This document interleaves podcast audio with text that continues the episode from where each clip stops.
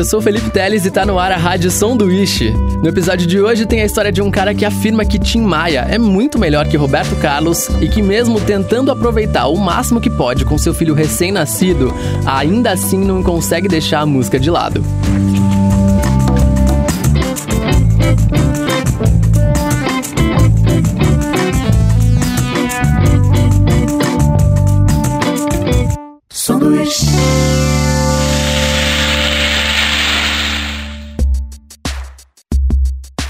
O Brasil não valoriza a cultura.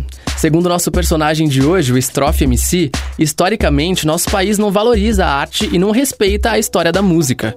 A fala vem de um cara de apenas 21 anos, que acaba de ser pai, que tem o sonho de viver de música e que fica indignado que Cartola, abre aspas, um músico desse patamar, fecha aspas, tenha morrido pobre. Strofe MC é um ponto fora da curva dentro de sua família, já que os ídolos da mãe, segundo ele, são artistas do sertanejo como Bruno Marrone e Eduardo Costa. Um tio chamado Leandro, porém, introduziu o Wesley dos Santos Souza Lima, o Strofe MC, no universo do rap. As primeiras lembranças relacionadas à música que ele tem, além dos pais ouvindo sertanejo, são do tio Lê, escutando 50 Cent. Nos anos seguintes, já influenciado, o Stroff me contou que os CDs que ele comprava eram coletâneas intituladas 100% Black, com uma mistura de músicas e clipes de vários artistas do gênero. Na sequência, a virada de chave do ouvir música pro fazer música aconteceu quando ele viu o mesmo tio Lê gravando suas próprias letras em fitas cassete, que aliás, talvez pela pouca idade, o Stroff nem lembrou o nome. Aquela que parece o VHS, só que menorzinho assim, que colocava no rádio, pá. E ele cantava as letras dele ali, mano. Eu achava muito louco, velho. Tá ligado? Na época eu decorei todos, mas depois eu não lembro mais, né, mano? Hoje em dia eu não lembro mais a letra, nem ele lembra mais, tá ligado? E eu achava muito louco, mano.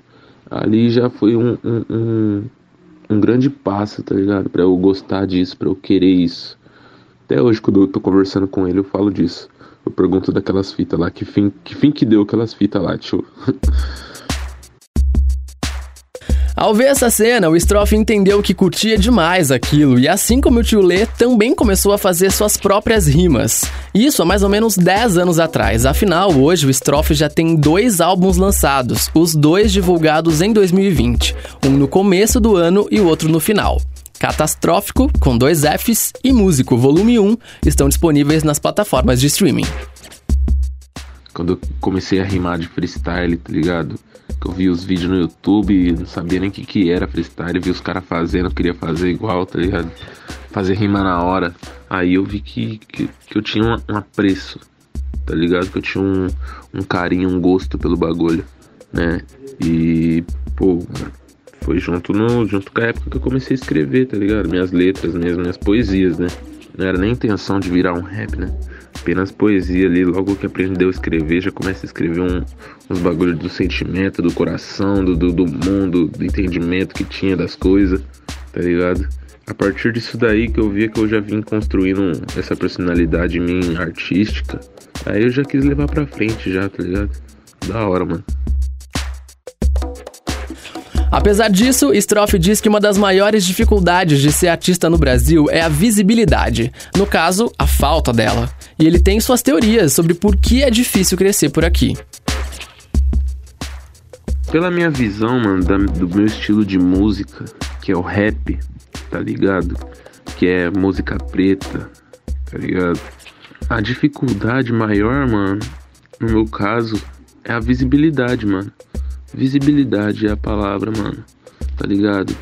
Porque é em outros estilos musicais, mano, é mais fácil de chegar nas pessoas aqui no Brasil, como funk, como sertanejo, como samba, tá ligado? Até porque, mano, pode ser até porque nasceu aqui, pode ser, tá ligado? Mas assim, pra vir de baixo e, e, e fazer música, mano, o rap, assim, para quem tá começando e é do interior, falta visibilidade, mano. Isso aí é a mesma reclamação de sempre, que sempre rola na conversa com os amigos aqui, tá ligado? Mas acho que no geral, mano, a maior dificuldade de ser músico é, no geralzão mesmo do Brasil, eu acho que é a desvalorização, mano, da cultura, tá ligado? O Brasil não valoriza a cultura, mano, tá ligado? Historicamente, o Brasil não, não valoriza a arte, saca, mano? É, não, não, respeita a história da música, sabe? É, o Brasil, no geral, não, não, não, não valoriza, mano, a arte. E assim é muito difícil, cara. Muito difícil mesmo. É, pra gente conseguir chegar é o dobro de luta, tá ligado? É o dobro de, de trabalho, de esforço, tá ligado? De suor derramado. É, eu acho que é isso, mano. Falta valorizar o músico brasileiro. Saca, mano? Poxa, às vezes nas conversas com os amigos que eu citei agora há pouco, a gente para pra pensar, mano, Cartola morreu pobre, irmão. Como que pode um, um, um cara, um, um músico desse patamar morrer pobre, irmão, no Brasil? É porque é no Brasil, né, mano? Tá ligado? Olha, olha a obra que ele deixou pra gente, cara. Olha a obra, mano. Saca? É esse tipo de, de parada aqui que faz a gente pensar o quão o Brasil não valoriza seus, seus músicos, tá ligado? Poxa, mano, Tim Maia é mil vezes melhor que Roberto Carlos, mano. Desculpa aí, velho. minha opinião, não é só a minha opinião que conta, mas, poxa, para pra pensar, irmão. É. Tim Maia, cara, tudo que ele deixou pra gente. E, e, e, como ele deveria ser reconhecido, como ele é reconhecido, né, mano? Como ele foi reconhecido em vida e o quanto ele merecia, tá ligado? E por aí vai, mano, por aí vai, cara. Se você pegar pra ver mesmo, tem, tem muita gente, são vários nomes, né, mano? Então, na minha visão, a maior dificuldade é essa, cara. Essa luta. Lutar para ser valorizado, para ser. Tá ligado? Pra furar essa bolha no Brasil é complicado. No caminho da valorização e da visibilidade, Strofe por enquanto segue em outras áreas bem distantes da música para conseguir se manter. Eu trampei no, em call center, né?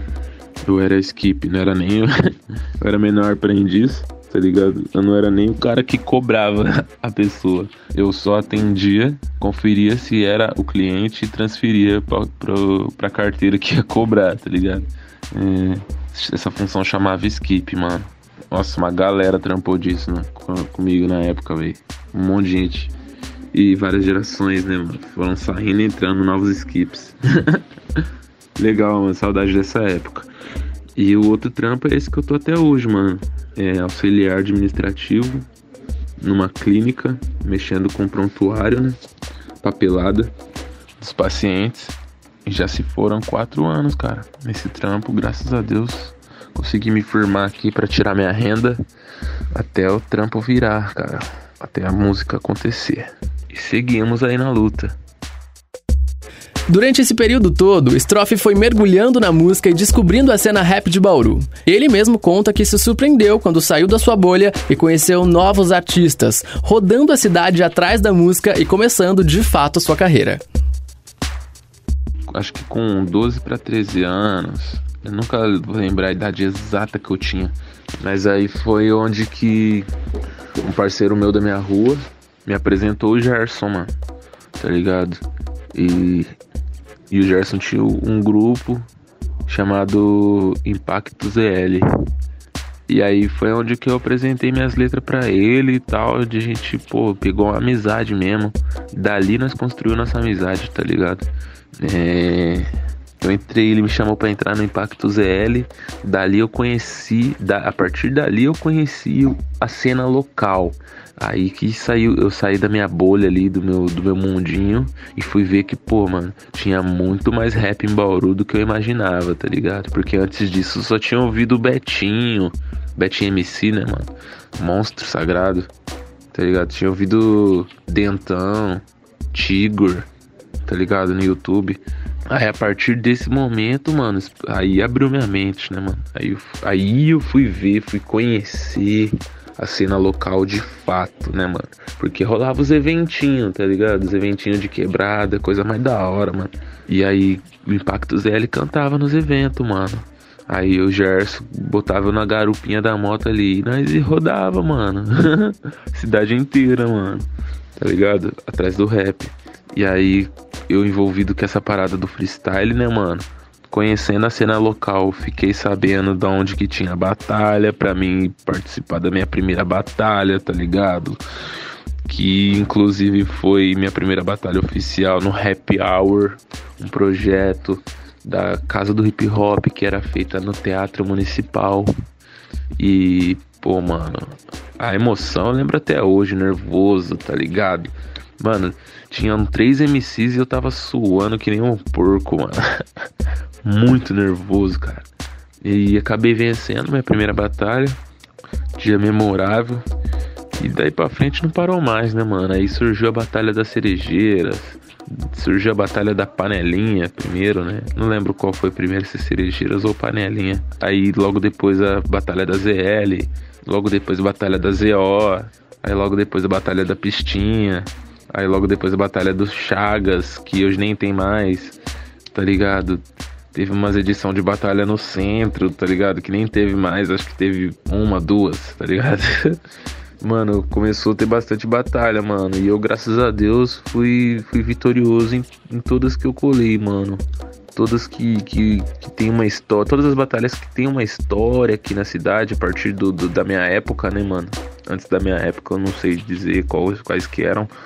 Mas a partir da minha época ali, mano, consegui ter vitória em todas as batalhas. E eu acho que foi isso que me deu uma, uma notoriedade, mano, aqui na cidade. Né, mano? Que, que deu uma.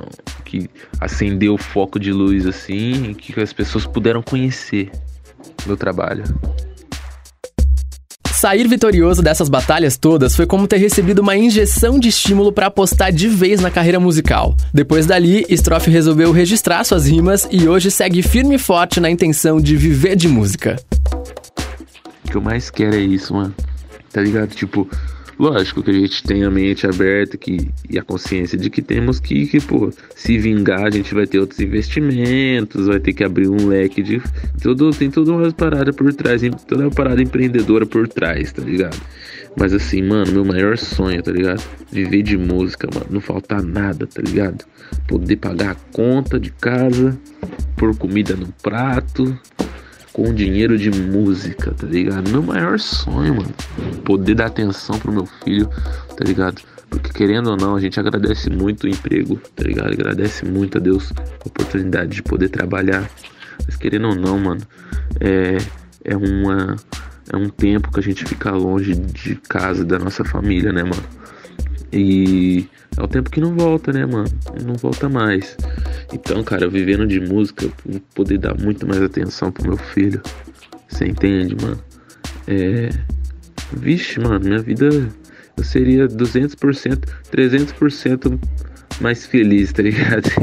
realizado, mano, realizado. Não ia querer mais nada da vida. Humildemente, sinceramente falando, né? Se eu viveria é, é quando? eu quero já. Mas da hora, mano, essa aqui é a fita.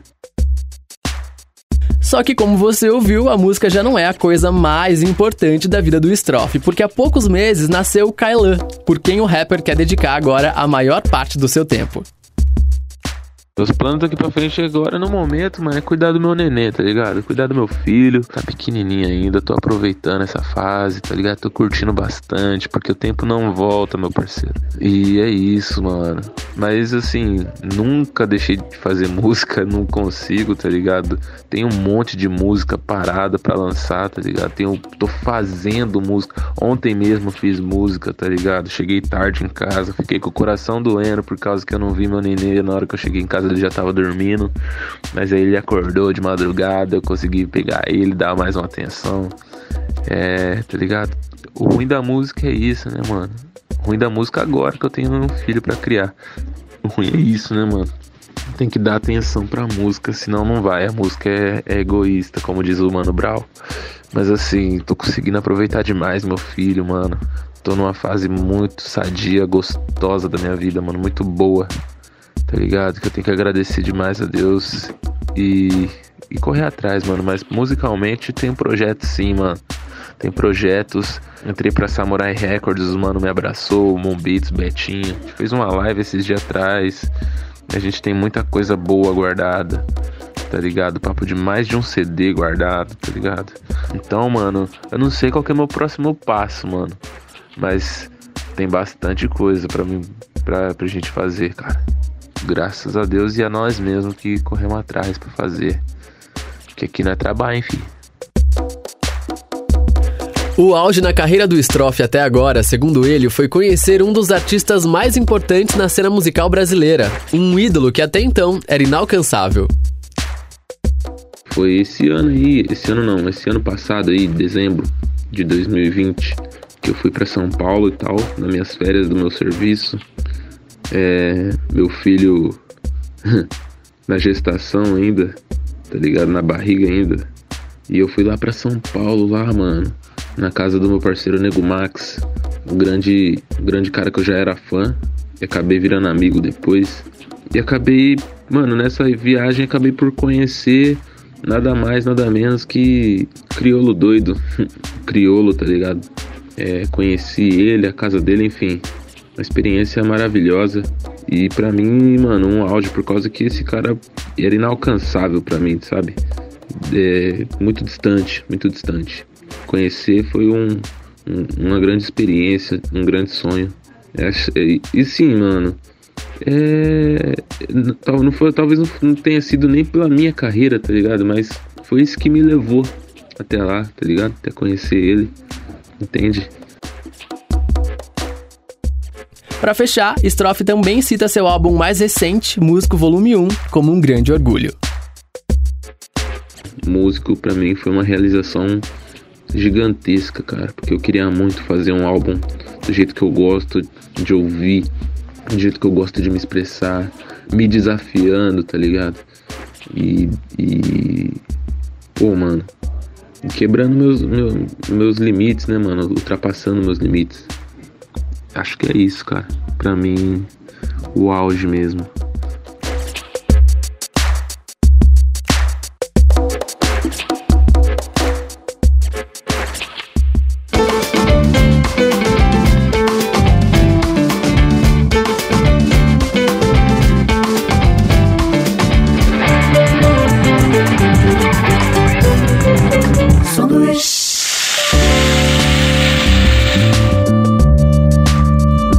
Rádio Sanduíche é uma realização Sesc Bauru. Apresentação, produção e edição: Felipe Teles. Identidade sonora: Josiel Rusmon.